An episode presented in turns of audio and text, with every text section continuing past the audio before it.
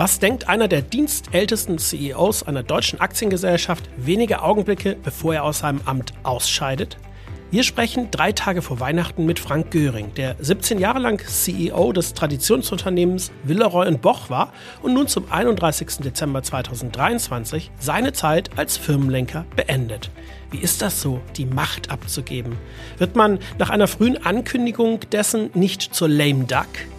Was waren seine größten Erfolge und seine schwersten Niederlagen? Und was rät er jungen Führungskräften? Voller Humor und mit viel Ehrlichkeit blickt Frank Göring in der Chefetage noch einmal auf seine Karriere und auf aktuelle Herausforderungen und Fragen von Führung und Unternehmertum. Viel Spaß! Herzlich willkommen in der Chefetage, der Podcast über Leadership, Strategie und Unternehmertum. Deine Gastgeber in dieser Folge sind Ralf Lottermann und Live Neugeboren.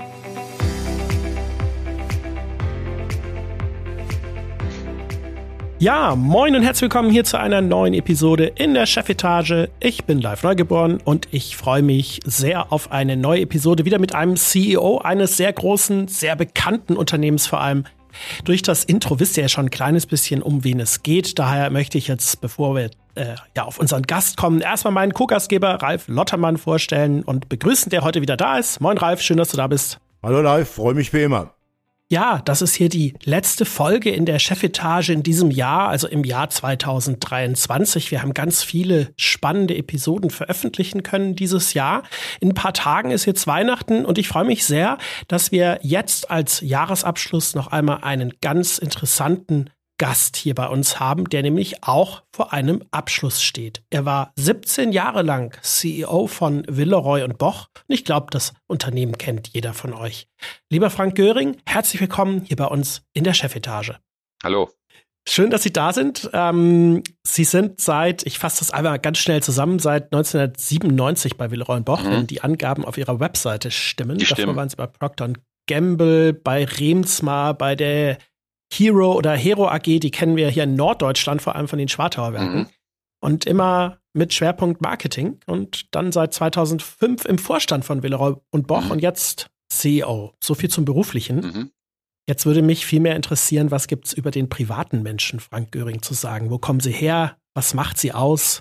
Was haben Sie schon immer mal über sich erzählen wollen, aber es noch nie sich getraut? Jetzt ist die Gelegenheit. Gut, das mit dem nicht getraut. Also ähm, ich bin ein richtiger Westfale oder eher äh, so aus dem Ruhrpott komme ich eigentlich eher sogar. Bin aufgewachsen in Essen, bin auch zur Grundschule gegangen und mein Vater berufsmäßig ein bisschen rumgekommen, sind wir immer mitgezogen, allerdings in Deutschland, jetzt nicht im Ausland. Ähm, und äh, wobei meine Mutter ist Belgierin, also wir haben schon immer so eine äh, belgisch-deutsche äh, äh Seite gehabt. Und hm. ähm, ja, und dann äh, bin ich irgendwann mal wegen meines Vaters äh, Berufswechsel dann irgendwann mal in Warstein gelandet. Das ist die, da wo, es, wo, wo das Warsteiner Bier kommt. Und ähm, habe dann da parallel ähm, äh, zu meiner Schule schon angefangen, ähm, Konzerte zu veranstalten. Und das ist dann immer mehr geworden. Und habe ich später Diskotheken eröffnet und habe dann ähm, so, so ich würde mal sagen, zwischen äh, dem 21. und 22. Lebensjahr, es ging 84 los, 83 gebaut, ja. 22, 23, so bis zum 30. habe ich Diskotheken betrieben. Ach, ähm, krass. Ja. Ähm, vier Stück das in der Spitze. Auch, das habe ich nirgendwo über Sie gefunden. Das ist spannend. Ja, ich habe ähm, ich, ich es gerade einmal erzählt in so einem LinkedIn-Beitrag, ähm, aber sonst ist es eigentlich eher, die, die meisten Leute wussten es nicht. Mhm. Ähm, bei P&G damals, also als ich da das Bewerbungsgespräch hatte, das war, glaube ich, die Stelle, äh, als sie angesprungen sind da drauf, als sie gesagt haben, Mensch, wir so Unternehmertypen, das brauchen wir jetzt hier. Ähm, ja, und das habe ich damals gemacht, habe das noch parallel zum Studium gemacht, habe deswegen dann hier in der Region Ostwestfalen in Paderborn noch studiert, äh, weil ich am Wochenende eben auch nicht nur die Diskos betrieben habe, sondern selber aufgelegt habe als DJ. Ähm, ich war immer sehr musikbegeistert, damit hing das zusammen, so ist das überhaupt auch entstanden. Sondern war das so eine Mixtur, das war nachher eine GmbH mit diesen Diskotheken und Konzerten und so. Und das habe ich dann noch gemacht, als ich bei PG war, also bei Procter war. Ähm, aber so nach zwei Jahren war das dann auch durch. Das, das passte einfach nicht mehr mit dem Hin- und Herpendeln, den Job da machen, parallel diese, diese Läden da betreuen. Und dann habe ich eben so eine klassische ähm, ähm, Fast Mover-Karriere eingeschlagen und später dann eben Durables, da wo ich jetzt bin. Ähm, aber so war das eben. Also vielleicht ist das so ein, so ein interessanter. Das ist echt spannend, ja. ja. Und, und heute, ähm, hab gehört, Sie sind heute wieder in Lippstadt, also sind zurück in der, in der mhm. westfälischen Heimat sozusagen. Mhm. Oder nie ja, wirklich weg gewesen. Oder ja, die, gibt's, die Diskothek gibt es übrigens noch, die heißt heute anders. Und als wir hergezogen sind, äh, vor 15 Jahren, da, ähm, da sind meine Töchter dann tatsächlich in meine alte Disco gegangen. ähm, das war ein bisschen strange, die fanden das nicht so cool, dass sie jetzt in die Disco gehen, wo Papa mir erzählt hat, ist sein Laden gewesen. Der hieß aber dann noch anders und so, das ging dann alles. Aber das, den gibt es heute noch. Ja. Aber die Musik hat sich ein bisschen verändert, schätze ich, das zu dem, was Sie aufgelegt Thema. haben. Ja, ja, ja, ja. Das war, das hat schon angefangen am Ende, so als ich so Ende 20, so 27, 28, habe ich schon keinen Draht mehr dazu gehabt. Dann konnte ich schon nicht mehr richtig auflegen, mhm. weil, äh, weil dann begann der ganze Elektro- und Hauskram und so, das war alles nicht so mein Ding. Ähm, zumindest nicht so, dass ich auflegen konnte da und, und so die, die Massen in Bewegung halten konnte. Und dann war meine Zeit da auch abgelaufen, was das anging. Ja, da muss man dann irgendwann noch sagen, okay, du managst das noch ein bisschen, aber hm. selbst gestalten, ähm, äh, kreativ kannst du es nicht mehr. Da hat er den Nagel auf den Kopf getroffen. Und heute laufen ja ganz andere Sachen. Ja, da ja. darf ich Ihnen gar nicht erzählen, dass ich eine Wurlitz da unten im Wohnzimmer stehen habe mit ganz viel Peter Kraus. Mit Peter Kraus, das ist aber nochmal, ne? Sehr ja, das schön. war sogar schon vor meiner Zeit eigentlich, ja, aber ja, ja, genau, genau, genau, genau. Jetzt muss man wissen, dass Ralf und Peter Kraus ähm, ja sich auf jeden Fall sehr gut kennen und ich glaube sogar ein bisschen befreundet sind und ja, ja, der auch auf deiner Hochzeit gespielt hat, ne? Genau. Also, Nein, wirklich. Ja, ja aber ich habe, es war aber nicht 1959, sondern das war vor zwei Jahren. Nicht schlecht. Also ich habe Peter Kraus mal live gesehen. Ähm, da hat er gestanden, und zwar war das 50 Jahre Stern, da war ich eingeladen mhm. in Hamburg. Da haben die eine Riesenveranstaltung gemacht und da haben sie für jedes Jahrzehnt ähm, haben sie einen Künstler da gehabt, der dafür für das Jahrzehnt stand und dann zwei oder drei Stücke gespielt hat. Ich weiß nicht mehr genau, welche, kann das sein, 60er Jahre hat er gestanden, ne? Weil, ja, sein erster Hit war 57. Ja, ja, ich glaube, er war da für die 60er und dann sein. war und dann war danach äh, Boney M für die 70er und dann war Bab für die 80er und die Fanta 4 für die für die 90er. Also war schon eine sehr illustre Besetzung, kann man nicht anders sagen, ja. Ja, Bab ist ja mehr Sieder, ne? Ja. so, äh, dieser, dieser Podcast nimmt gerade eine Wendung, die ich so in der Vorbereitung nicht gedacht hätte. Aber es, nee. das ist das Schöne an diesem, an diesem so Format. läuft das immer live. Ja. ja. Ab und ja. zu geht's mal neben raus. Herr Göring, es, es freut mich total, dass Sie sich Zeit für uns heute nehmen. Ähm, ich, ich weiß nicht, ihr da draußen, wann ihr den Podcast hört. Ähm, heute am Tag dieser Aufnahme ist es nämlich wirklich ganz, ganz, ganz kurz vor Weihnachten. Und ich glaube, man hat häufig schon da ein bisschen andere Sachen im Kopf. Wir alle wahrscheinlich so ein kleines bisschen. Und bei Ihnen kommt ja jetzt noch dazu, dass das zu den letzten Tagen gehört, in denen ich Sie hier als CEO von Villeroy und Boch ankündigen kann. Sie hören mhm. zum Jahreswechsel auf. Wie fühlt sich das an? Ist das also auch gerade diese Mischung, ist das jetzt so ein bisschen Endspurt? Ähm, ja. Ist da so die Gefühlslage? Ist es schon. Also im Prinzip sind so die ganzen Abschiedsveranstaltungen, äh, die sind jetzt gewesen diese Woche und letzte Woche. War schon reichhaltig. Ähm, war auch sehr, sehr, sehr beeindruckend, also auch sehr emotional. Ich bin ja immerhin, äh, wie gesagt, 26 Jahre beim Unternehmen. Mhm also fast so lang wie der Ralf bei seinem Unternehmen, ähm, aber 26 Jahre immerhin. Und, und jetzt 17 davon, knapp 17 davon als CEO, da erlebst du natürlich einige, gestaltest das schon mit. Und das ist ja ein Familienunternehmen und man ist dann schon so ein bisschen, ist schon Familienmitglied. Ja, das, das kann man schon nicht anders sagen. Jetzt ist diese Familie sehr groß, also man hat da Präferenzen. Es gibt ein paar, die sind einem näher als die anderen, hm. ohne Frage. Ähm, ja, das ist jetzt schon so. Also gerade bevor wir jetzt angefangen haben, bin ich noch in Workday gewesen, um jetzt Zeugnisse ähm, auszustellen und solche Geschichten. Also das läuft jetzt alles. Das ist wirklich der Endspurt, weil äh, nächste Woche ist dann eben Ende, weil du dann auch vom Rechner abgestellt wirst. Und mhm. dann beginnt eben eine neue Zeit, ne? Ja. Angela Merkel ja. hat mal in einem Interview gesagt, ähm, am Ende ihrer Amtszeit, die ja ein Jahr kürzer war als ihre bei Willeroy Boch, ähm, 16 Jahre, ähm, ja. dass sie sich erstmal ausruhen will, dann ein bisschen Zeit zum Lesen nehmen und dann in Ruhe überlegen, wie es weitergeht. Und wie ist es bei Ihnen? Ist es auch so der Plan, erstmal ausruhen oder was steht ja, an? Also ähm, ausruhen finde ich jetzt so, aber äh, im, aber im Kern finde ich es schon ganz gut so. Jetzt erstmal ausruhen und dann überlegen, was man danach machen könnte und so. Das finde ich so von der Formulierung finde ich nicht schlecht. Ich habe jetzt keinen konkreten Plan. So nach dem Motto, ich will, ja, natürlich will man mehr Sport machen und ähm, will mehr Tennis spielen und mehr reisen und mehr mit meiner Frau. Natürlich, das ist ja auch so ein bisschen der Grund. Ich wollte ja ein Stück wieder runterfahren, aber so, so ganz tatenlos will ich natürlich nicht sein.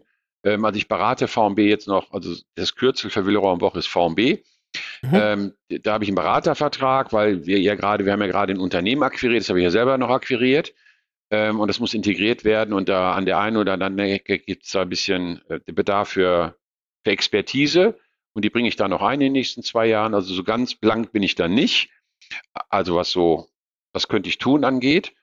Aber ähm, das ist jetzt nicht so voll geplant. Also ich habe jetzt, ist ja auch nicht so gewesen, dass ich gesagt habe, ich muss jetzt aufhören zu arbeiten, weil, weil ich muss ja das noch und ich will segeln und ich will nochmal drei Jahre da nach Südafrika oder was, keine Ahnung, sowas habe ich alles nicht. Sondern ich wollte einfach ein Stück runterfahren und ich glaube, ich kriege ja schon einen Plot zusammen, wo ich dann äh, eine gute Mischung habe aus äh, Sport, ein bisschen Reisen und ein bisschen was tun und ein Beiratsmandat ist da noch dabei und solche Geschichten, ja. Ja, ich habe damals, ob Sie es glauben oder nicht, mit Bodybuilding angefangen. Als ich aufgehört habe. Jetzt der Live kriegt die Krise. aber äh, ich habe damals jetzt, relativ. Jetzt im Ernst, also so, so richtig ja, aufgepumpt oder wie? Ja, ja so, so, soweit man sich mit Mitte 50 noch aufpumpen kann, ja. Aber ich hatte damals relativ viel Schokolade gegessen beruflich mhm. und ähm, hatte gedacht, äh, so jetzt wollen wir mal sehen, äh, was man erreichen kann. Und hatte mir das Ziel gesetzt, innerhalb von sechs Monaten einen Beachbody zu haben. Und das habe ich geschafft. Haben wir ein Foto? Ja, kann ich Ihnen mal zeigen. Ich will gleich mal angucken. Das will ich mal sehen. Mal also zeigen. Das kann Geschichte ich Ihnen mal zeigen. Ja. Das kann ich Ihnen mal zeigen. Ich Aber danach, jetzt und jetzt kommt der Punkt, dann bin ich so ein bisschen in ein Loch gefallen und dann habe ich gesagt, ich brauche irgendwo noch eine intellektuelle Herausforderung. Und dann habe ich angefangen, mir Jobs zu suchen, wo ich noch beraten kann, wo ich Aufsichtsratmandate habe. Ja. Weil irgendwo ist dann plötzlich, und das, mich hat mal einer gefragt, was hat am meisten gefehlt? Und da bin ich mal gespannt, wenn wir uns mal in ein paar Wochen oder Monaten unterhalten, was Sie sagen. Mir hat am meisten gefehlt die Macht. Weil von einem auf den anderen Tag haben sie keine Macht mehr. Ja, das, das, das, das habe ich jetzt schon gemerkt. Also ich bin ja jetzt äh, die Nachfolgerin, also die Gabi Schupp, die das da übernimmt. Äh, bei uns, die habe ich ja selbst reingeholt. Ich, wir haben vor 30 mhm. Jahren bei Procter zusammen gearbeitet. Ähm, und ich habe sie selbst für diese Rolle reingeholt. Ähm, aber das war in den letzten Wochen schon so, dass ich den Begriff Lame Duck besser verstanden habe. Den habe ich ganz sicher besser verstanden. Und es wird sicherlich da haben Sie sicherlich recht, das erwarte ich auch. Ähm, dann nochmal ganz anders. Also ich merke das jetzt schon, dass es weniger wird.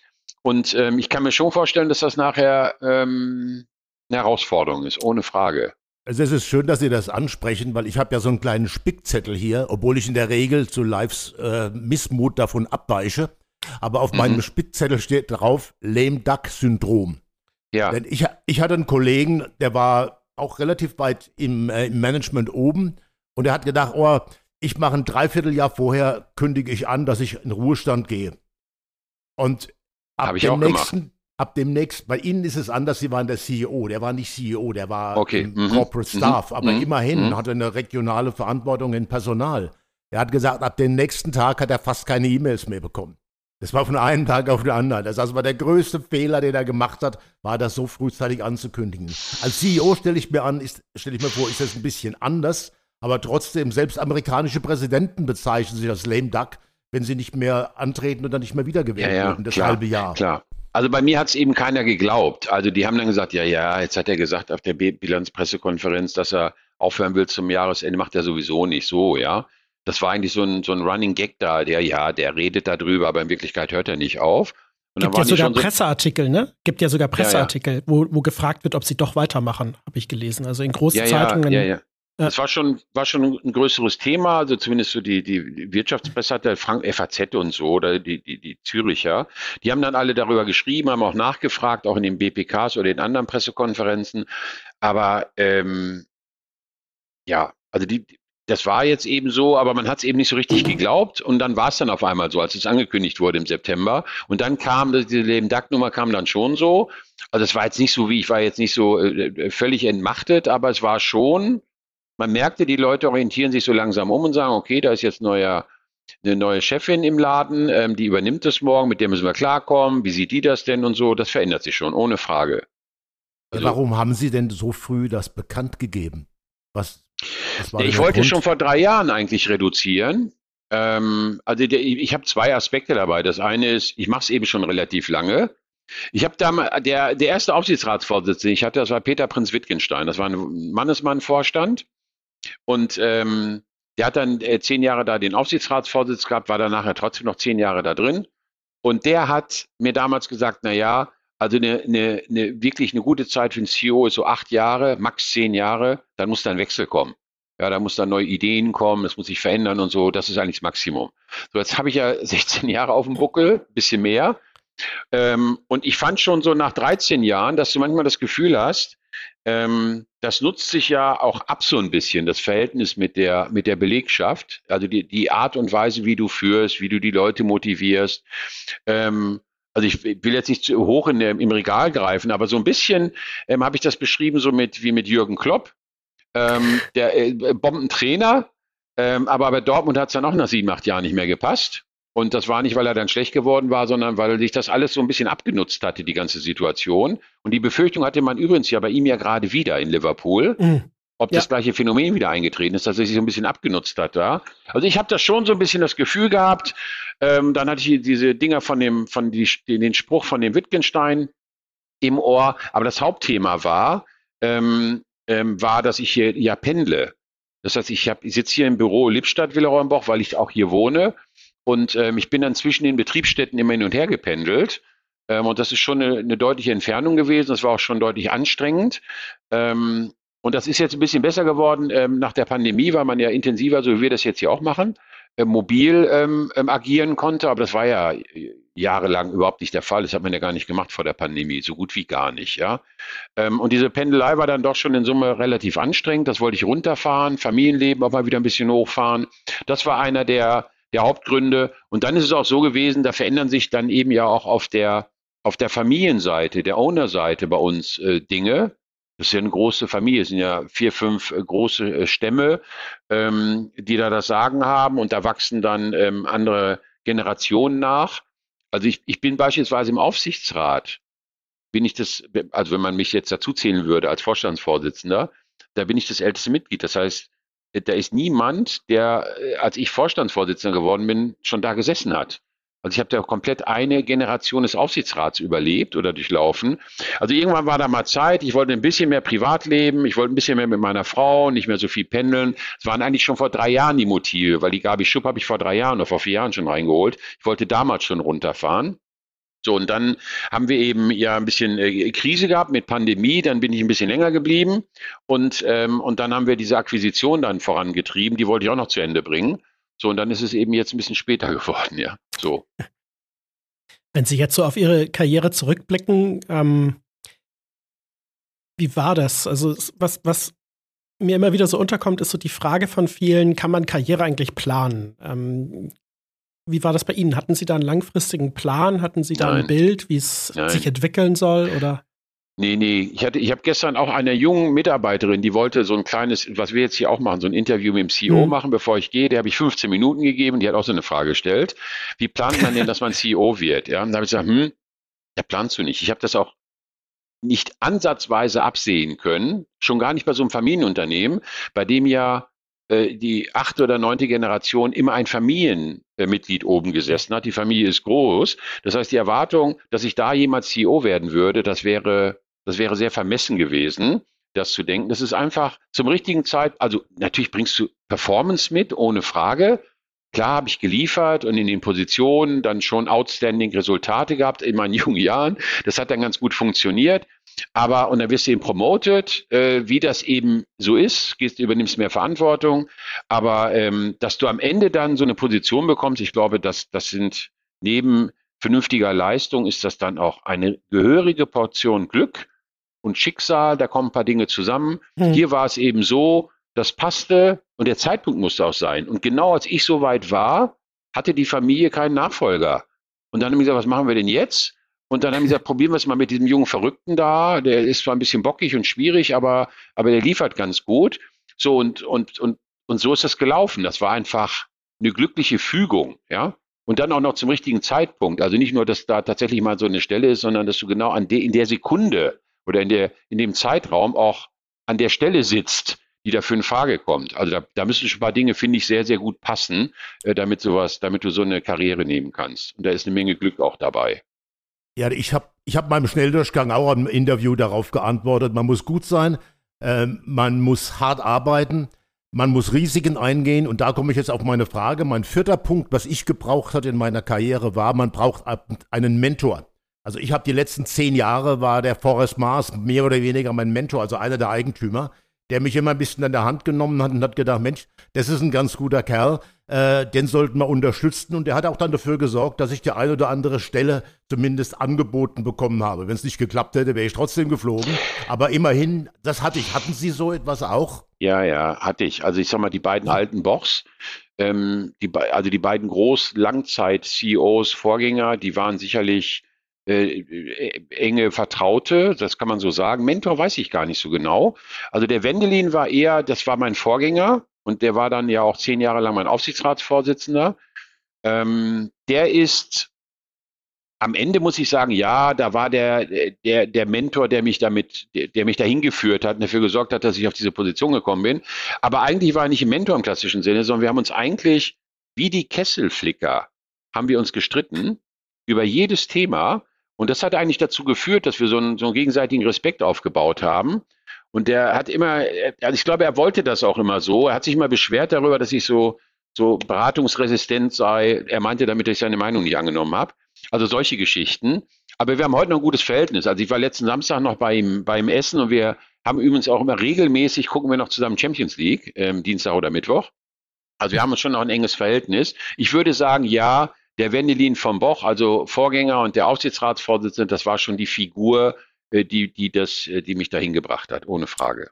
Ja, sehen Sie, da habe ich auch eine kurze Anekdote. Als ich dann in den Vorstand gekommen bin von Mars, musste ich mit allen Familienmitgliedern nochmal sprechen obwohl die mich eigentlich kannten, aber die haben mich alle nochmal eingenordet. Und da hat der Forrest Mars, obwohl er mich wirklich gut kannte, äh, zu mir gesagt, und Ralf, weißt du noch, in Polen, da hast du ganz oft nicht zugehört, wenn ich dir was gesagt habe. Dann habe ich gesagt, Forrest, ich habe immer zugehört. Ich habe nur manchmal mich entschieden, was anders zu machen. Genau, genau, genau. Ich habe noch eine kleine Anekdote, die ganz lustig ist. Als wir angefangen haben, also als die, die Diskussion aufkam, ob ich das machen könne, da hat es eine Diskussion gegeben mit dem Villeroy, mit unserem französischen Familienstamm, der sehr groß ist. Und dann wurde ich tatsächlich ernsthaft gefragt vom Wendelin, ähm, wie denn, äh, es gibt da so ein bisschen Sorge wegen meines Namens. ja, es gibt da ein bisschen Sorge wegen meines, ist ja auch ja, lange ja, her, 20 Jahre ja, her. Gibt ja. da Sorge wegen meines Namens. Ähm, und ähm, ich habe mich da immer so ein bisschen lustig drüber gemacht. In der Schule, wenn ich das gefragt wurde, habe ich gesagt, naja gut, ich bin, weiß auch nicht, bin mit Onkel Hermann immer gut klargekommen. Also solche Sachen habe ich da gesagt. Obwohl es natürlich völlig unmöglich war, dass er mein Onkel war, haben trotzdem die Lehrer so darauf reagiert. Aber ich konnte es mir nicht verkneifen. So, und, und dann haben die mich in der Tat gefragt, äh, da sagt der Wendin, ja, da gibt es ein bisschen Unruhe da, Macy's, du weißt ja, das ist vor allen Dingen äh, jüdische Familie, die das führt da, die Federated Group und Bloomingdales und nicht, dass wir da ein Problem bekommen und unsere Franzosen machen sich Sorgen, wie denn meine Mutter heißen würde. Und dann sage ich, ja, meine Mutter, die heißt gebürtig Lemens, ist eine Belgierin, ja, wie ich vorhin sagte, ist eine Lemens. Dann sagt er, das ist ein toller Name. Willst du den nicht annehmen? Ich sage, na, das mache ich nicht ich, ich, glaube, jetzt reicht's, ja. Also so. Das, auf jeden Fall gab es ernsthaft die Diskussion, ob ich meinen Namen nicht anpassen könnte, weil man wirklich die Befürchtung hatte, dass dieser Nachname ähm, uns zum Nachteil reichen könnte. Vor allen Dingen in Amerika. Kann man nachvollziehen. Siehste? Aber ich ja, hätte meinen auch nicht hergegeben. Ja, nee. Nee, ich bin jetzt kein großer, ich meine, ich bin bin jetzt nicht wahnsinnig besonders stolz, habe eine besondere Beziehung zu dem Namen, außer dass es mein Geburtsnachname ist. Aber ähm, ich fand das schon so ein bisschen, habe ich gesagt, nee, also das machen wir jetzt nicht. Ja, das war schon. Das mit Elements, ja, ja. Aber ja, es war dann, wir lachen heute noch drüber, ja, aber das, wird, das Gespräch ist damals geführt worden. Aber vielleicht auch gerade gut, dass sie es dann nicht gemacht haben, weil, also wie soll denn so ein, so ein Amt als CEO anfangen, wenn man sich gleich mal erstmal seinen Namen wegnehmen lässt? Also, ich glaube, ne? Also, ich meine. Gut, Gut ich hätte ja aber den Namen meiner Mutter nutzen dürfen, ja? Ich meine, ja. das war ja großzügig, ja? Ich hätte ja den Namen meiner Mutter nutzen dürfen, ja? ja. Also, es gab auch Witzereien, die haben dann nachher behauptet, das war auch so, so eine legendäre Geschichte, die in die Jahre später immer wieder aufgenommen wurde. Wenn ja die großen Familienfeste waren, dann wurde auch mal berichtet, auch der Presse gegenüber, ähm, dass man mir angeboten hätte, äh, mich zu adoptieren, um das Problem zu lösen. Das stimmt nicht. Das haben die nie getan. Nie, ich habe gesagt, ich hätte es sofort angenommen. Habt ihr nicht angeboten, ja? Aber es kam dann immer wieder auf in den Jahren danach. Ja. Ja. Das, das ist äh, auch eine Anekdote, die hatten wir, glaube ich, auch noch nicht so, ja. Nee, nee, nee, nee, genau. wenn Sie jetzt, wenn Sie zurückblicken auf, auf 17 Jahre, ähm, was würden Sie so, so sagen, was waren Ihre größten Erfolge? Kann man das sagen nach so einer Zeit? Ja, also ich glaube schon, dass das Unternehmen deutlich äh, zeitgemäßer geworden ist. Ich meine, es hat sich mhm. immer gut gewandelt. Das ist zeitgemäßer geworden, deutlich rentabler geworden. Wir sind ja umsatzmäßig nicht so wahnsinnig gewachsen, aber in der Bottomline haben wir uns äh, sehr, sehr positiv entwickelt, viel stabiler geworden, viel robuster geworden. Ähm, so, also das von den Zahlen. Aber ähm, inhaltlich glaube ich, mh, hm, ist es vor allen Dingen, dass wir sehr, sehr früh und sehr klar und schnell auf das Thema in die Digitalisierung gegangen sind. Mhm. Das hilft uns heute auch. Hat auch die, unsere Tischkulturgeschäft überhaupt wieder nachhaltig in die Profitabilität und das Wachstum geführt. Ähm, also ich glaube, das, das ist wohl de, der stärkste Punkt und sicherlich auch das, was ähm, der, der Dirk hat ja vorhin, ich sag's nein, ich nehme es zurück, das war der Ich, ich habe ich hab drauf, ich hab darauf gewartet. Aber ich habe bewusst, hab, ich habe gedacht, ich nenne ihn jetzt einfach nochmal Dirk, ja? Ich habe nicht gedacht, dass das Niveau so tief sinken wird, was die Witze angeht. Vielleicht für alle anderen, so. für alle anderen, die das jetzt nicht verstanden haben. Im Vorgespräch hat Herr Göring einmal Ralf aus Versehen mit Dirk angesprochen und ähm, ja, ja es halt zieht sich so jetzt durch. Ja, das haben wir jetzt gut. also wir, wir, waren so, bei den um, größten Erfolgen. Ja, genau. Und, und ähm, er hat ja gerade erzählt, dass er zuletzt im Board war für, für APAC, also für Asia Pacific.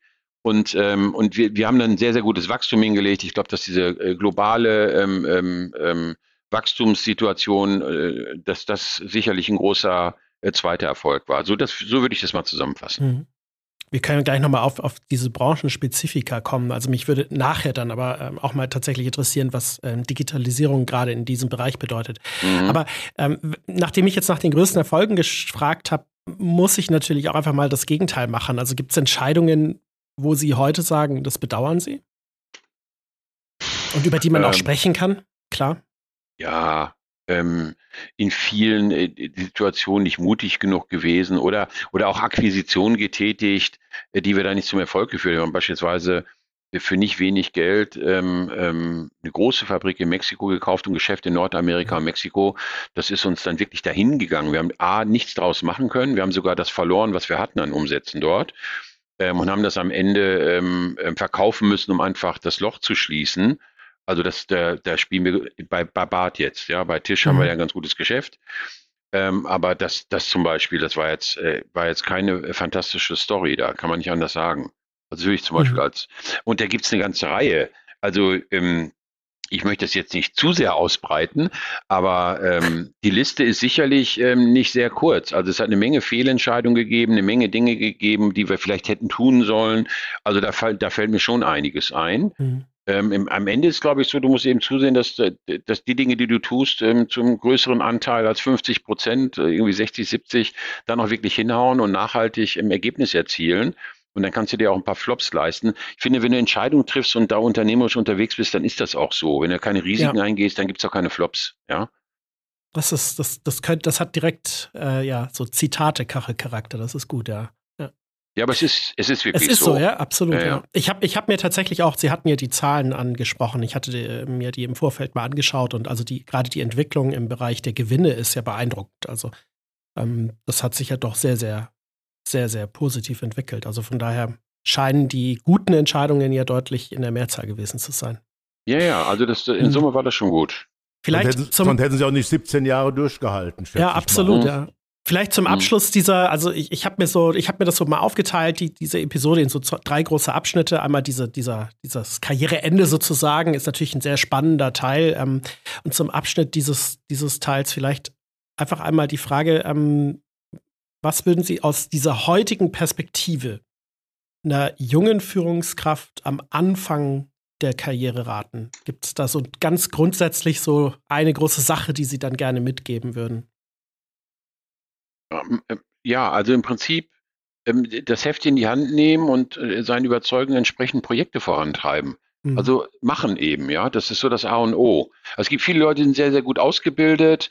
Ähm, aber der, ich finde, wenn ich ein Interview führe, dann gucke ich mir, versuche ich zu verstehen, ist das jemand, äh, dem ich zutraue, dass er das Heft in die Hand nimmt, dass er marschiert, dass er Risiken eingeht, dass er unternehmerisch agiert und dann, dann wird da auch was draus. Weil am Ende, ähm, dann sieht man dich auch. Also wenn, sonst, sonst waberst du da irgendwie eine Organisation weg und, und kriegst den Kopf auch nicht nach oben. Mhm. Ähm, und das kann man, glaube ich, auch nicht spielen. Das funktioniert auch nicht wirklich, sondern man erkennt dann nachher schon die Leute, die das Heft in die Hand nehmen.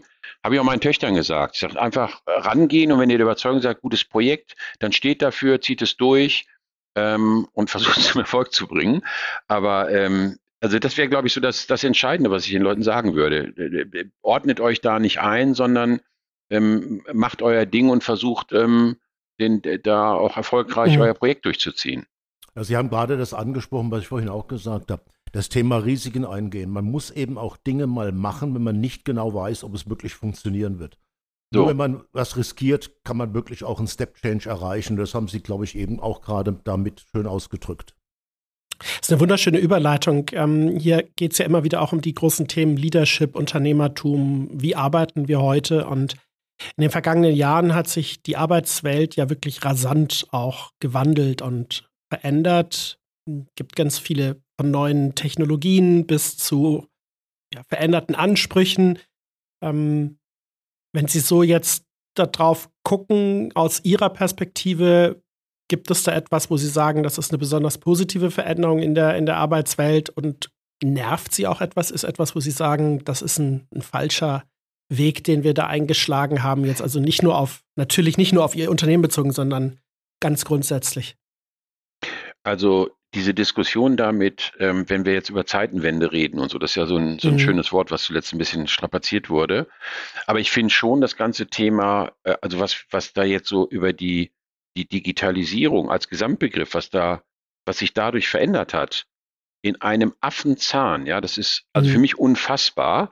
Ähm, ich finde, äh, gibt es ja dann so industrielle Revolution und was, was waren so die großen Veränderungen in den letzten 200 Jahren. Aber das, was jetzt hier so kompakt passiert über die letzten 15 Jahre, vom iPhone angefangen und so und Amazon und Google und, ähm, und was damit zusammenhängt, das ist ja, es ist wirklich unfassend, ist nicht fassbar. Und wenn ich, wenn ich mit unseren Leuten darüber rede, also wir, wir bauen da immer weiter Personal auf, in dem Bereich tun wir das, um mhm. da Schritt halten zu können. Weil das, was ich äh, vor zwei Jahren noch diskutiert habe, da bin ich ja jetzt schon wieder rechts und links überholt äh, von, der, von der Realität. Also das ist ähm, die Herausforderungen, die da drin sitzen. Wir reden dann immer über, die, Sie haben vorhin über Digitalisierung äh, nochmal nachgefragt und gesagt, was meinen Sie damit eigentlich? Aber ähm, wenn, ich, wenn ich mir anschaue, ähm, wie, wie schnell wir dann in dieses E-Commerce reingewachsen sind und wie man das mhm. professionalisieren kann, das ist eine tolle Geschichte.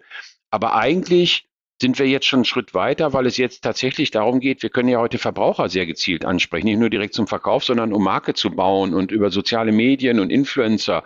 Da haben wir eine Armee an Leuten, die daran arbeitet, jetzt in der Vermarktungsebene. Und damit eröffnen sich auch komplett neue Geschäftsmodelle. E-Commerce ist teilweise übrigens eine Bedrohung, da machen wir zwar Geschäft mhm. mit, aber es, es zerlegt natürlich deine Marke im Moment. Also wir werden verhökert mit 50 Prozent offen, wir haben keinen Einfluss drauf. Kein hm. Witz. Bei Tisch als auch bei Bad.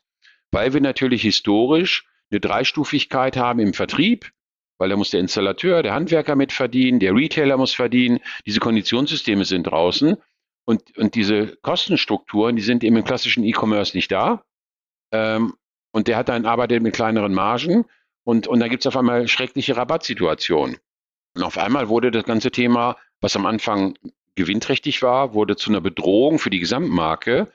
Ähm, und, und, aber es ergibt sich eben auch, es ergeben sich ganz neue Chancen, weil früher, ich nehme mal die Tischkultur, da haben wir dann eben diese, diese Fachhändler gehabt. Wer geht da heute noch hin zu so einem Porzellanhändler? Gibt ja kaum noch welche. Haben ja alle geschlossen. Hochzeitsliste gibt's so nicht mehr. Äh, Karstadt, vierte Etage, hm. äh, Porzellan gibt's gibt's nicht mehr, ist nicht mehr da. Da gibt's noch ein bisschen Möbelhäuser. So, und, und die jungen Leute, ich sag mal, wir sind ja quasi gewachsen, alt geworden mit diesen Vertriebskanälen. Und, und die Verjüngung, die, jetzt habe ich aber im Netz die Möglichkeit, mich zu verjüngen. Also indem ich bei Instagram, bei Pinterest etc. unterwegs bin und die Marke äh, positioniere, ich kann es ja sehr zielgruppengerecht da machen, da bin ich in der Lage, die, die Marke zeitgeistig an ganz andere Zeit, äh, Zielgruppen anzubekommen. Und das ist übrigens auch einer der Hauptgründe, warum wir bei der Tischkultur so eine gute Ergebnisentwicklung haben. Wir sind jetzt wirklich in der Lage, das, was wir Jahrzehnte nicht konnten, jüngere Zielgruppen sehr gezielt zu erschließen und anzusprechen. Das ist Wahnsinn. Also für mich als Marketingmann ist das in den letzten fünf, sechs, sieben Jahren eine komplett neue Welt geworden. Mit riesen Her Herausforderungen, aber auch mit riesen hm. Möglichkeiten, wo du gar nicht weißt, wo fängst du da zuerst an?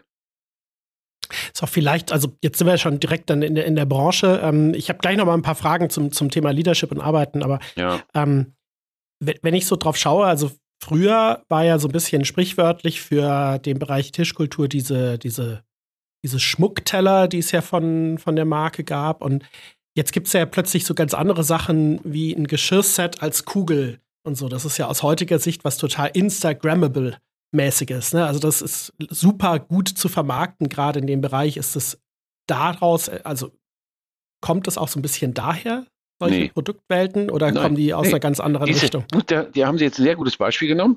Das heißt, das Produkt heißt Labul, also die Kugel genau. heißt Labul und das ist entwickelt worden 1972 von der Schwester von Wendelin, ah. Helen von Boch. Das war damals unsere Top-Designerin und das 72 oder 73 haben wir das auf der Messe vorgestellt. Und das Einzige, was wir jetzt getan haben, ist, wir haben das modernisiert, haben das mhm. wieder aufgegriffen, haben das auch ein bisschen äh, eleganter designt, aber eigentlich ist das eine uralte Idee, die wir einfach nur wieder genommen haben. Und in einem Punkt haben Sie recht, es ist eben Instagrammable. Das heißt, wir sind in der Lage, über Dekore das, das, viel, viel mehr Leute jetzt damit anzusprechen. Nicht so eine kleine elitäre Truppe, die durch Zufall dann diese Kugel irgendwo im Laden sieht, da bei Harrods oder so, mhm. sondern jetzt, wir sind in der Lage, Breiten, Breitengeschäft damit zu machen. So, und das ist, das ist sicherlich, ja, und du brauchst heute auch etwas andere Produkte ohne Frage, das geht dann damit einher, weil ich sag mal, wenn du früher dann Service hattest, ähm, meine Kids, die sind jetzt auch Mitte 20, ähm, die essen eben Bowls.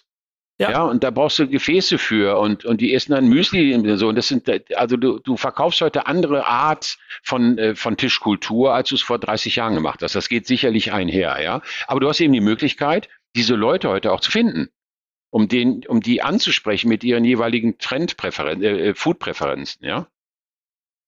Was ich ja faszinierend ähm, bei dem Unternehmen finde, ist, was es für eine Bandbreite hat. Also ähm, im, im, im, Prinzip, es geht, ähm, wenn man es mal platt ausspricht, von der Kloschüssel bis zum Sammelteller, vom Waschbecken bis zum Designgeschirr. Das ist ja eine, eine, eine enorme Bandbreite. Ähm, und gleichzeitig haben sie es ja geschafft, dass man es trotzdem als sehr starke Marke wahrnimmt, die auch immer so einen so einen Hauch von Luxus an sich hat. Ne? Also das ist, es wird immer als, als Qualitätsmarke wahrgenommen, es wird als, als fast schon Luxusmarke in manchen Bereichen wahrgenommen.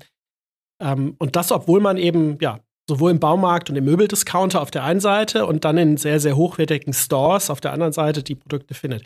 Wie, die meisten anderen sind mit so einer, mit so einer Bandbreite gescheitert. Wie, wie habt ihr das geschafft? Wir hatten mal den CEO von Montblanc hier und die haben ganz klar gesagt, wir sind Luxussegment und da gehen wir auch nicht von ab und haben das wirklich so fokussiert.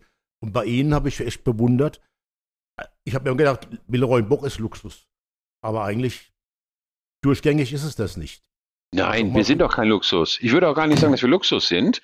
Ähm, ich würde uns maximal als Premium bezeichnen. Von Luxus sind wir wirklich, ja kein Witz. Und jetzt sehe ich einen großen ja. Unterschied. Ähm, also Mont Blanc finde ich auch schon Luxus in der Luxusrichtung. Das sind wir nicht. Wir haben auch große Fabriken. Ich muss einfach auch Volumen produzieren können. Mhm. Und wenn ich sage, okay, wir machen jetzt hier nur Luxusklos für, keine Ahnung, Fünf-Sterne-Hotels oder so, dann könnte ich hier zwölf Leute beschäftigen, aber dann kann ich keine 10.000 Leute äh, beschäftigen. Das wird so nicht funktionieren. Also, ähm, wir sind schon ein Vollsortimenter und spielen im Projektbereich sicherlich auch bis in, in Bereiche hinein, die wir als Professional nennen.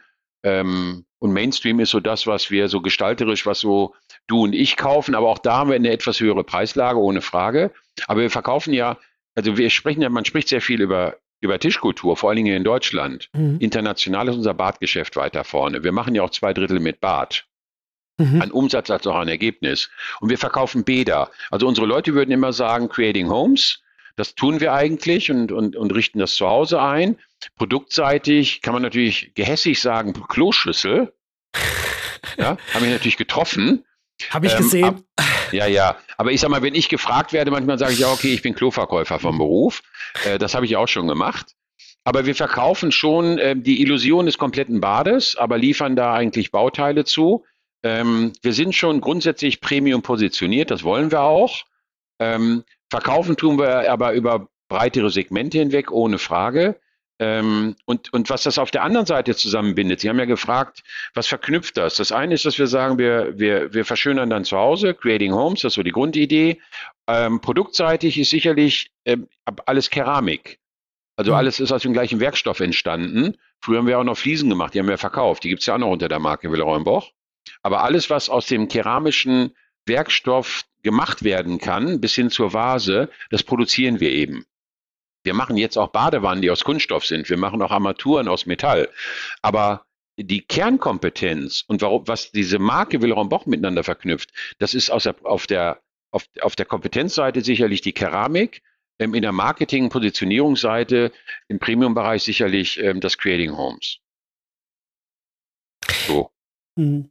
Ja, klingt schlüssig, ja. Was ich ganz interessant finde, ist, wenn man so auf viele andere Branchen guckt, dann sieht man ja, dass viele sich jedenfalls gerade radikal verändern und das zieht sich eigentlich durch ganz viele verschiedene durch. Also im Lebensmittelbereich, wo immer mehr auf äh, sowohl auf Nachhaltigkeit als auch auf gesunde Ernährung geachtet wird. Ähm, Im Industriebereich, wo eben ähm, neue Energieformen, Nachhaltigkeit extrem im Mittelpunkt steht. Ähm, wir arbeiten gerade beispielsweise, also wir beraten ja ganz viele Vorstände und Unternehmensführer ähm, in ihrer Kommunikation. Wir haben beispielsweise gerade Vorstand von einem Unternehmen, die im, im Kunststoffbereich ähm, unterwegs sind, mit denen wir arbeiten. Und da ist natürlich unglaublich stark ähm, ja das Thema, wie ersetzen wir fossile Grundstoffe so. Ähm, dann gibt es Konkurrenz aus anderen Ländern, Digitalisierung und so als komplett Außenstehender habe ich das Gefühl, bei Keramik äh, kriege ich davon nicht so furchtbar viel mit. Jetzt nicht nur auf Sie bezogen, also Gibt es da auch so große Veränderungen, große Entwicklungen, ähm, eine Transformation oder ist dieses, dieses Business, diese Branche etwas ähm, traditioneller und stabiler? Ich sag mal, also es ist grundsätzlich etwas traditioneller. Ich, wir, wir, produzieren ein WC zwar heute deutlich moderner, äh, mit Robotern, mit Glasierrobotern, mit, ähm, äh, mit KI, die die Fehler identifiziert und so, das machen wir auch alles. Aber mhm. die Art und Weise, wie wir das Produkt produzieren, Eingießen, Beton, Steine, Scherben. Das ist alles noch so, das ist alles noch so, wie es auch schon vor 100 Jahren war, ohne Frage. Die, die Methodik hat sich sicherlich verbessert, wie man es macht, aber im Kern, im Kern, Kern ist das alles noch gleich geblieben. Und wir unterscheiden ja zwischen Flachware und Hohlware. Flachware ist der Teller, der wird im Prinzip nur gepresst, das ist relativ mhm. simpel, ja. Und dann wird er dekoriert nachher, damit da ein hübsches Dekor drauf ist. Die Hohlware ist das Anspruchsvolle. Weil da musst du dann, ähm, ich sag mal, dreidimensionale Formen eingießen in einer Form. Mhm. Du musst dir vorstellen, wenn so eine Form geschlossen ist und da gießt du was rein und du musst es nachher wieder auseinanderziehen, dann wird's wirklich kompliziert. Weil da müssen dann Hohlräume da drin entstehen und bei einer Kloschüssel, wie Sie so schön sagen, da ist ja dann noch eine Funktion drin. Das muss ja dann spülen mit äh, heute drei Liter eben aus Wassergründen, Wassersparnisgründen, musst du heute mit drei Liter ein großes Geschäft dort rausspülen können, so dass das über die gesamte Kanalisation funktioniert und Sie zu Hause auch ein vernünftiges Ergebnis haben und nicht irgendwie äh, da verbleibende Rallye-Streifen haben oder sowas, ja? ja, das muss man ja aussprechen dürfen. Das ja, ist dann schon, das ist dann schon fast Hightech, äh, wie du dann, ähm, da werden dann, da gibt's dann eben Animationen über einen Rechner, wie du Strömungsverhältnisse herstellst und so. Mhm. Das ist dann, ist dann eben nicht so Old Stuff. Das ist dann schon so, geht dann schon in eine sehr moderne Richtung. Ähm, aber ich sag mal, vom, vom Produkt her, wir haben ja auch das Thema ähm, ökologische Fragestellung dann ja gerade nochmal thematisiert. Das ist sicherlich eine große Herausforderung für uns. Wir brennen unsere Produkte mhm. bei 1200, 1300 Grad oder noch mehr. Ähm, die schieben wir da durch den Ofen durch. Die Öfen sind 100, 120 Meter lang. Mhm. Und, und da bleibt so ein Teil bis zu 24 Stunden drin, bis es hinten fertig gebacken wieder rauskommt, weil es so bestimmte Brennkurven durchlaufen muss damit das Material an der richtigen Stelle sich verbinden kann. Und nachher auch äh, nachhaltig, Nachhaltigkeit. Aber das, das ist der Ofen selber, der verbraucht natürlich wie wahnsinnig äh, Gas. ähm, und wir produzieren CO2. Das versuchen wir auch zu adressieren. Wir testen rum mit Elektroöfen, wir arbeiten mit Wasserstoffansätzen. Mhm. Und wir, unser Ziel ist schon, dass wir in 2040 alles umgestellt haben und äh, CO2-neutral sind. Ist aber für uns, wir sind aus der Hinsicht keine, keine besonders ähm, hervorzuhebende Company, positiv hervorzuhebende Company. Also wir haben da einiges zu tun, um das in Ordnung zu bringen. Das machen wir auch. Ähm, beim Wasser, da sind wir dann viel, viel besser unterwegs. Ähm, und wir haben dann auch immer wieder Diskussionen bezüglich der, der ähm, ich habe nämlich gerade noch unsere Sustainability-Strategie vorgestellt. Und da gibt es bei uns immer intensive Diskussionen zum Thema ähm, Kreislaufprodukte. Also wann ist ein Produkt nachhaltig? Ist es das nur, wenn es ein kreislauffähiges Produkt ist, was wir eigentlich nicht sind? Mhm. Wir, wir sind eigentlich ein sehr langlebiges Produkt. Wir sind ein wirkliches Durable. Also ähm, es gibt heute noch, wenn Sie jetzt zur Titanic runtertauchen, da sind unsere Fliesen, unsere Klos drin. Ist kein Witz. Ernsthaft? Das ist ernsthaft. Von Villeroy so. Boch. Von Villeroy Boch. Oder wenn Sie ins Bolschoi-Theater gehen, da sind unsere Fliesen drin. Oder wenn Sie die New Yorker durch den Holland Tunnel fahren, da mhm. haben Sie an der Seite Fliesen, die sind von uns. Also da, das, die sind da seit, weiß ich nicht wie lange drin, ja. Ähm, der, der Kölner jetzt. Dom. Ja, ja, Die, sehen, die sehen jetzt nicht mehr so super aus, ja. Obwohl, die machst du einmal richtig, wäschst du einmal, dann sind die immer noch tipptopp, ja, weil das eine wahnsinnige Qualität ist. So, aber ähm, will damit sagen, du hast, du produzierst Produkte, die, die Schweden, wir haben in, in Nordeuropa haben wir eine Marke gekauft, die heißt Gustavsberg, vor 20 Jahren gekauft. Die sind königliche Gustavsberg, das ist sowas ähnliches wie Wilhelmsburg hm. in, in Deutschland. Die Schweden, obwohl die ja sehr design bekannt, bekannt sind für gute Designs, im Toilettenbereich haben die da gar keine Ansprüche. Diese Toiletten sehen immer gleich aus. Sie sehen aus wie in den 70er Jahren. Das ist unfassbar. Die gehen sogar hin und dampfstrahlen ihre Klos und bauen die wieder ein, wenn sie renoviert haben. Also das ist ein relativ ja. schwieriger Markt und neue Produkte, weil die sagen, die Dinger sehen sowieso gleich aus. ist eine Toilette ist eine Toilette, ist eine stupid toilet. Ähm, und und dann, dann behalten die die eben 100 Jahre. Ist natürlich relativ schwierig, nicht so schön für unser Geschäft. Aber unter dem Sustainability-Gedanken, da, da haben wir dann hitzige Diskussion. Wir definieren unsere Produkte als nachhaltig, weil sie so irre lange halten. Andere Leute sagen, nein, nein, nein, der Kreislaufgedanke ist das Entscheidende. Also solche Diskussionen führst du dann. Ähm, so, das mal am Rande zum Thema Nachhaltigkeit. Ja, das ist aber, das ist spannend, weil eben, also wir haben das gerade in ganz vielen Branchen ja auch dieses Thema, dass es häufig sehr nach so einem emotionalen Bauchgefühl besprochen wird. Und wenn man dann halt so sagt, ja, wir brauchen die, die Kreislaufwirtschaft, ähm, wenn man natürlich ein Produkt schaffen kann, was sich dieser Kreislaufwirtschaft dadurch entzieht, dass es einfach nicht kaputt geht, oder ja, nicht genau. ersetzt werden muss, genau. dann ist es etwas, was in dieser Idee nicht drin ist, was aber am Ende des Tages ja viel, viel besser ist und was eigentlich auch die Frage, ob es Sinn macht, jetzt da andere Materialien, irgendwelche Kunststoffe oder irgendwelche, was, was weiß ich, ähm, das macht es ja eigentlich obsolet. Weil ja, genau. Und so eine Diskussion habe ich da auch geführt. Du hast ja dann immer so, so Hardcore-Experten, Berater da sitzen, die dann sagen, nee, muss so sein und so und hier äh, UN-Ziele und so.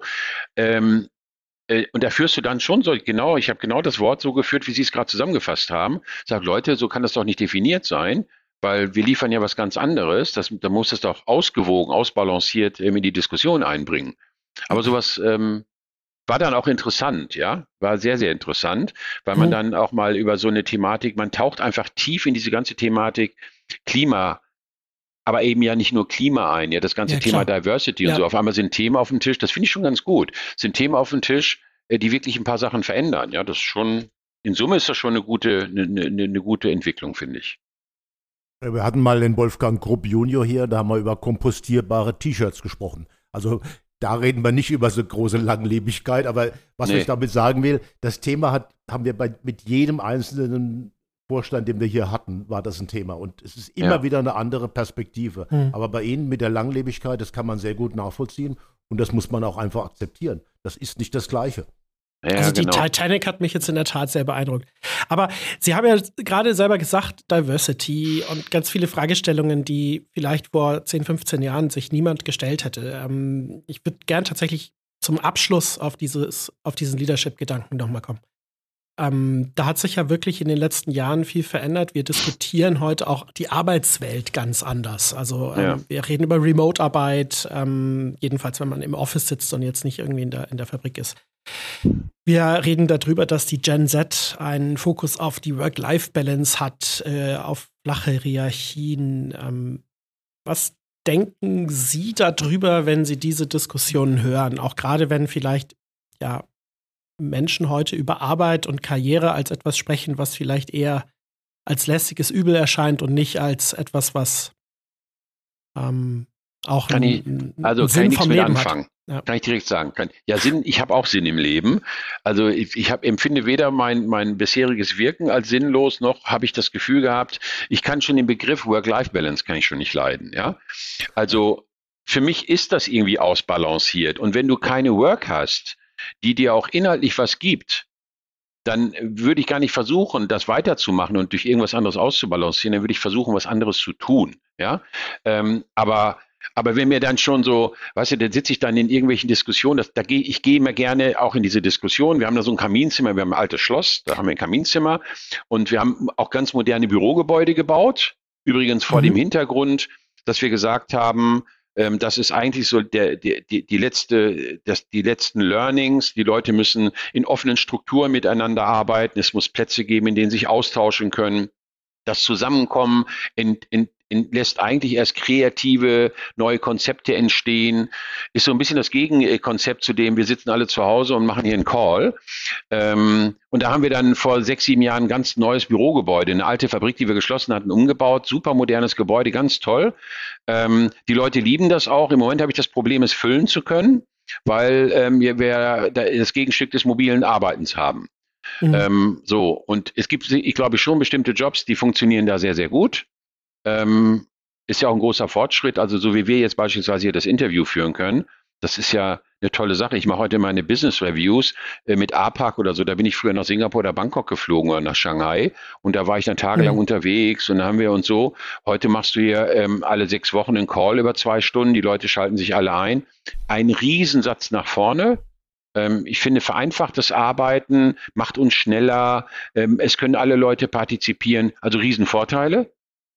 Aber es ist auch ein Stück anonym, finde ich. Also so, so als Beispiel, wenn du mit acht Leuten da sitzt, dann weißt du nie, was passiert jetzt. Wie involviert sind die Leute tatsächlich? Sind das nur passive Dabeisitzer? Du siehst die Körpersprache nicht mehr.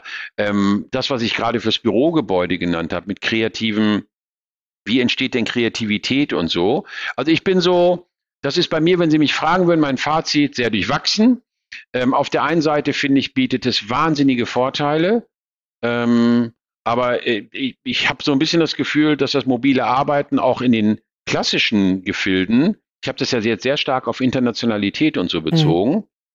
ähm, ähm, für mich übertrieben ist, ist zu viel, haben wir immer Diskussionen bei uns bei Wilhelm Boch. Ähm, so, ich glaube, das muss irgendwie besser ausbalanciert werden. Und, und dieses ganze Thema mit Gen Z, ähm, äh, ja, ich brauche ich brauch mehr Sinn im Leben und ich will weniger arbeiten und so. Ich fasse das jetzt mal sehr grob schlechtig zusammen. ähm, da kann ich gar nichts mit anfangen. Also die Leute sollen Sinn in, in, in dem erleben, was sie bei uns haben. Und wenn sie dann eben ein bisschen weniger arbeiten wollen, okay, dann ist es so. Aber die, die, die, die, die Forderungshalt, also die, die, die, die Haltung, die heute teilweise angenommen wird, die hat schon was von einer sehr sehr, sehr abgehobenen Wohlstandsgesellschaft.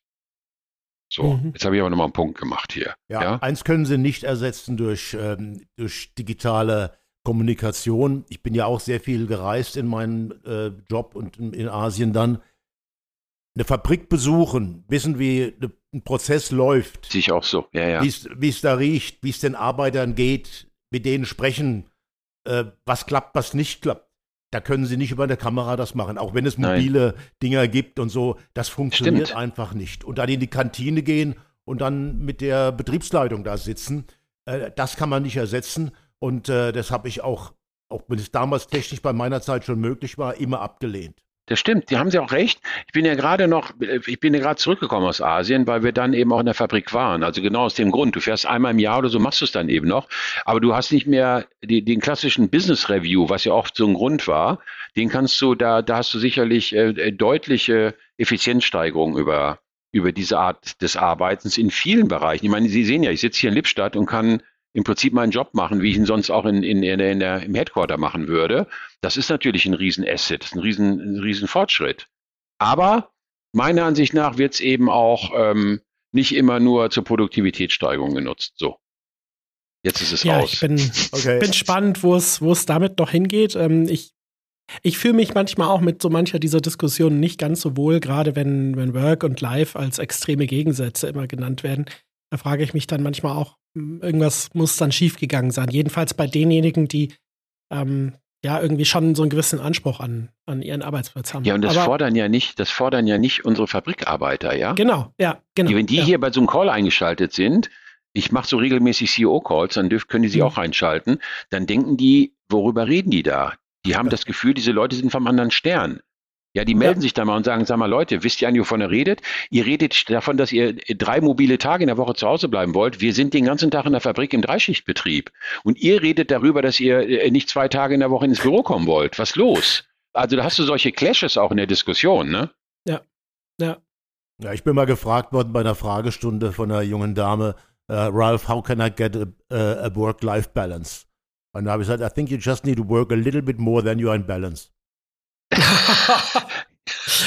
okay. Es kam nicht immer so gut an, aber ja. ich fand es ganz nee, lustig. Nee. Nee, nee, den hätte ich auch nicht loslassen dürfen. Hätte ich sofort, wäre wär ich dann gebasht worden, ja. Ja, bin ich auch. Ja. Aber mir hat ja. Spaß gemacht.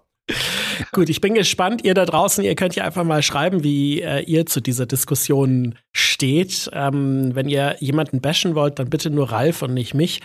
Ähm, das finde ich auch. Das ist, glaube ich, immer die, die, die gute Variante. Ab. Ich wollte gerade sagen, Ralf kann das ab, der hat ein dickes Fell. Ähm, Herr Köring, das hat unglaublich Spaß gemacht, mit Ihnen zu sprechen. Ich habe jetzt noch zwei Fragen zum Schluss. Ähm, das eine ist, ähm, müssen Sie nicht antworten, aber äh, jetzt, wenn Sie dann den Staffelstab übergeben zum Jahreswechsel an Ihre Nachfolgerin, gibt es irgendetwas, was Sie ihr mitgeben wollen würden? Mit auf diesen Weg, der da jetzt kommt? Mhm. Ja, es sind zwei Dinge. Also A, einmal, dass, dass man, jeder macht es ja anders. Und mhm. da muss sie sich treu bleiben, egal wie das Umfeld da ist oder wie die Vorgeschichte auch mit mir ist, so die, die Diskussion mit dem in die Fußstapfen treten und so. Ähm, das wäre das eine, da äh, seinen, seinen eigenen Style beibehalten. Und das zweite ist bei Willeron Boch sicherlich bei aller, ähm, ähm, äh, bei allem Wandel und Change in, in die neue Zeit ähm, Respekt ähm, umgehen mit der mit den traditionellen Elementen. Das, das hat da eine ganz große Bedeutung und auch einen Wert für die Marke und die Identifikation der Mitarbeiter mit dem Unternehmen. Sehr schön. Ich würde gerne eine dritte Sache hinzufügen. Habe ich abgelesen? Nein, habe ich nicht. ich würde gerne auf jeden Fall eine dritte Sache hinzufügen, die Sie ihr am besten mitgeben ja. müssen. Und zwar immer den Podcast Chefetage hören, weil ähm, da gibt es ganz, ganz wichtige Impulse natürlich für ja. Führungskräfte. Das habe ich natürlich gerade vergessen. Ich wollte gerade sagen, und Sie ja. werden ja jetzt auch zum Stammhörer, gehe ich ganz stark davon aus. Und deshalb ganz ist meine sicher. allerletzte Frage, die jetzt, ähm, mit denen ich dann gerne ähm, unsere Gäste am Ende überrasche. Ähm, wenn Sie dann demnächst Stammhörer hier in der Chefetage sind, ähm, wen mhm. würden Sie denn gerne mal bei uns hören? Haben Sie einen, haben Sie einen Wunsch? Haben Sie einen Tipp? Ja. Ähm, wer ich würde Ihnen gerne, an? wenn Sie den kriegen, ich würde gerne äh, mal hören den, ich habe zwei. Ähm, ich würde gerne hören den Kleinen von SAP. Mhm. Ist einer der wenigen, den ich folge. Ich finde den sehr beeindruckend, wie jung, was der da veranstaltet, auch, auch die, die, der ganze Habitus, wie der auch bei LinkedIn auftritt, was er da postet mhm. und so, kann ich nur empfehlen. Den würde ich, den würde ich mir wirklich gerne anhören. Und dann habe ich keinen CEO, aber mein früherer Mitarbeiter, der wäre was für Sie. Der ist heute ähm, Geschäftsführer von Manufaktum.